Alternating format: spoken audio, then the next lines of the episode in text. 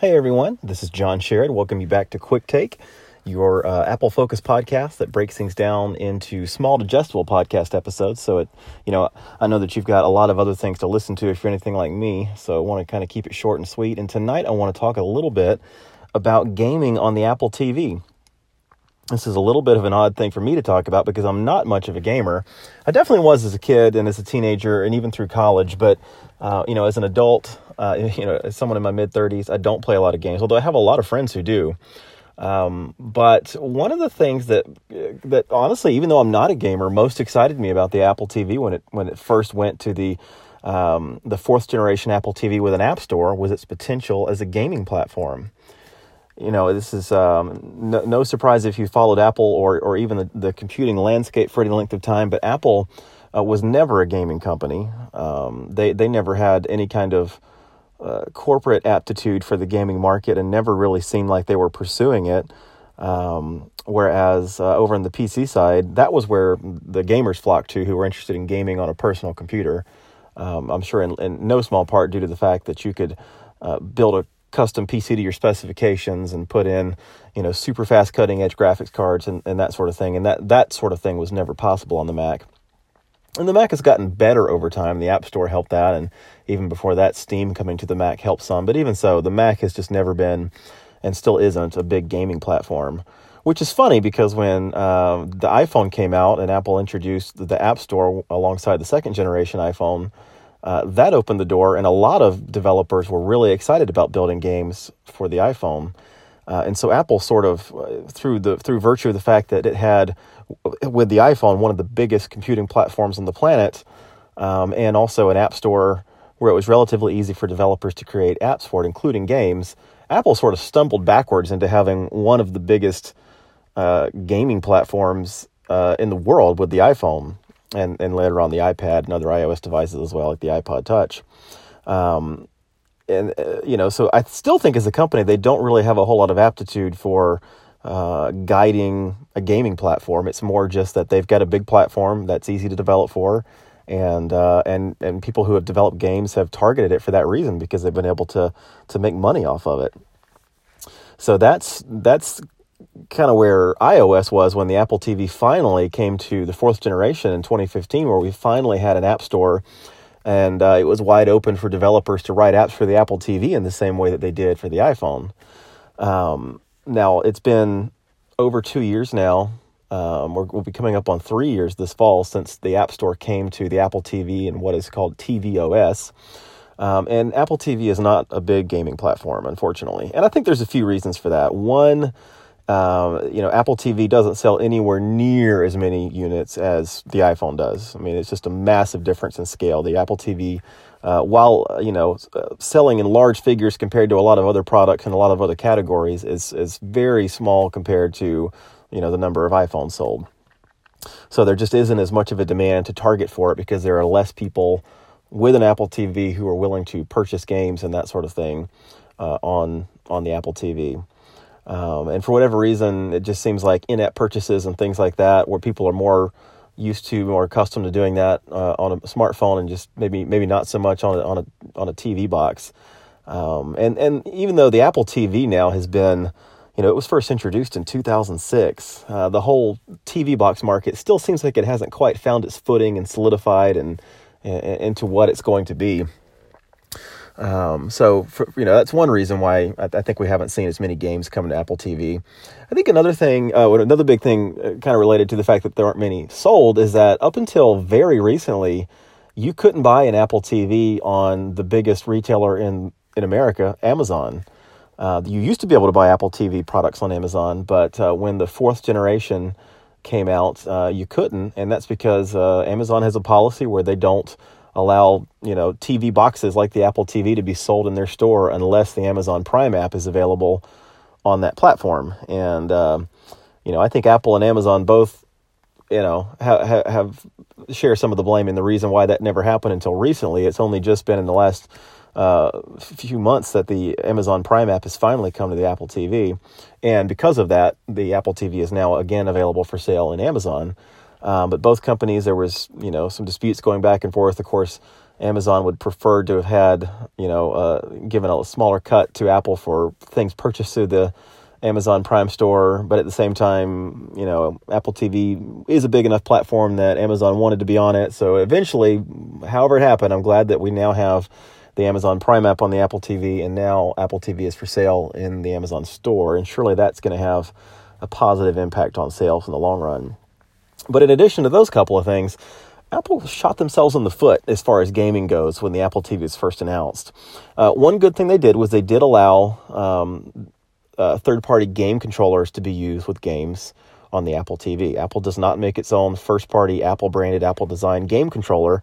Uh, but they have a made for iPhone standard for controllers and have had, even going back before the Apple TV had games. You could use this with your iPhone or your iPad, uh, but you can buy uh, third party made game controllers that work with the Apple TV.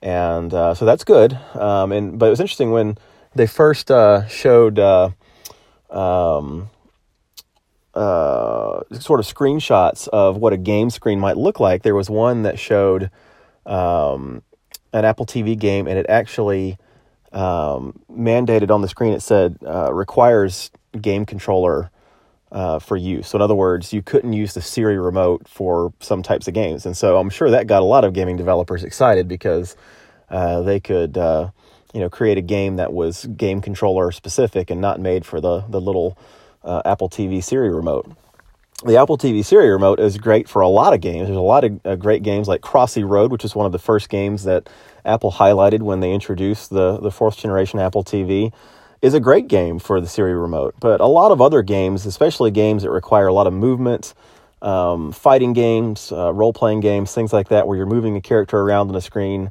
you can do that kind of thing with the Siri remote, but it's not a good user experience. Uh, so when the Apple TV finally came out, um, gone was any mention of um, the ability for game developers to say you must use a game controller with this. It doesn't work with the Siri remote. And in fact, they said your game has to support the Siri remote. And I'm sure the thinking behind that from Apple's standpoint was uh, we want as many people as possible to have a great experience with all the apps they can download. We don't want them to be frustrated when they download a game and they find that they have to have uh, a third party game controller, which again, it doesn't come with the Apple TV. You have to buy these separately. So I'm sure that was a big reason why um, that didn't take off initially. Another thing, that, another way in which Apple kind of shot themselves in the foot was that they initially said that uh, Apple TV apps cannot be larger than 200 megabytes in size. And uh, as you can imagine, that limits uh, uh, you know what kind of games can be created for the Apple TV if it can't be larger than 200 megabytes in size. Um, when you think of you know, just the capacity of a Blu-ray, which some of these game console games come on, um, you know, 200 megabytes is, is, is not nearly enough space. Um, and for over a year, that was the requirement. I believe it was in January of 2017, so not that far in the past, that Apple finally lifted that restriction and raised the cap to four gigabytes, which is, you know, gives you much more room uh, to work with in creating, uh, you know, a game with lots of graphics and cutscenes and things like that. So, you know, I, who knows? I, I think if Apple hadn't have done those two things, I think we would have seen more games and more high quality games developed for the Apple TV so far. I don't think it would be, you know, competing with the uh, Nintendo Switches and PlayStations of the world by any stretch, but I think hopefully we would have had more quality games than we do at this point. Uh, there are some quality games, absolutely, for the Apple TV um, from some of the top name uh, game companies out there. Um, but they've kind of come in at a trickle. There definitely hasn't been a waterfall of them at all. Uh, one of the ones that I've been waiting anxiously for was for Square Enix to port some of their classic role playing games like the Final Fantasy series to the Apple TV because I'm just a big fan of of that genre and uh, it seemed like something that could and maybe inevitably would happen eventually because um, Square Enix actually ported a ton of their games. I think you can get uh, the majority, except for maybe the most recent few uh, Final Fantasy games for uh, the iPhone. Um, and so, you know, that shows that they have people working on d- targeting for iOS, and it's not that big of a difficult jump for developers to, if they know how to target iOS, to write for tvOS. Um, so it always seemed like a matter of time before that would happen. Uh, you know, uh, before they realized or, or, decided that there were enough people on Apple TV that, that maybe they could make a go of it. And uh, last year they did release uh, some games, but not any of their role playing games. There was like a Lara Croft uh, Tomb Raider game and like and a Hitman game, that sort of thing. Uh, but it's just very recently in February that they released Chrono Trigger, uh, which was one of their super popular RPGs from the 90s from the Super Nintendo over to Apple TV. And it's something that they had ported over to iOS as well. So they just made it where it's a cross platform game that you can, um, you can purchase it um, and you know, I haven't looked to see if it's a universal app actually. If it if once you purchase it in one, it's available on the other. I'll have to look into that. But regardless, you can go into the Apple TV's uh, tvOS App Store, and for ten dollars, you can purchase Chrono Trigger. Uh, and I did immediately once I saw that it was in there, and I've been playing through that a whole bunch the last few days, and, and it's fantastic.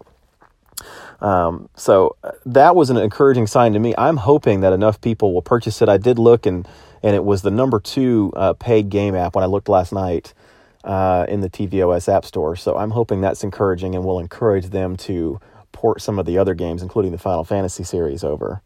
Um, so you know, the, it can be like a snowball rolling downhill. The more it rolls downhill, the more it picks up, uh, you know, snow. Hopefully, as more game developers like Square Enix come to the tvOS App Store, hopefully that'll encourage more game developers to do so and bring more high quality games as well. Um, but it's been slow going. Uh, I think um, I'd love to see Apple push the Apple TV as a gaming platform more. Again, they've never really had any institutional aptitude or love for gaming per se. I mean, I know that they always do show games for iPhones when a new iPhone comes out. They always have a game developer or two up on stage to show it. I'd love to see more of that with Apple TV. Um, the hardware in Apple TV is not cutting edge compared to your PlayStations of the world, but it's pow- it's it's a it's a very powerful little machine, and it can definitely um, handle a lot of games. Um, so I'd love to see Apple push that more. I, you know, this is one thing that I would just love to see is for more game companies like Square Enix who have a, a massive back catalog because they've been putting out games for decades. I'd love to see them port more of their their classic games. You know, those a lot of that IP is just not doing anything but sitting on the shelf unused. I would love to see more of those companies port it to platforms like the Apple TV so that we can enjoy it. Um, of course, Nintendo has their own console, so we're not going to see much from them. I know that Mario Run is on the iPhone, but um, as much as I'd love to see a Mario game for Apple TV, I just feel like they probably want to to guard the TV experience to their own platform, to their own console. Um, but uh, you know, there is some encouraging signs on that front. Uh, Capcom released the um, the redesign, the the totally redone version of the classic uh, NES Ducktales game for tvOS. Um, over a year ago. I've had that for a while, and they also uh, Sega also ported three of its classic uh, Sonic games from the the Sega Genesis and the Sega CD over to Apple TV, and those are great. Uh, my son and I love playing those.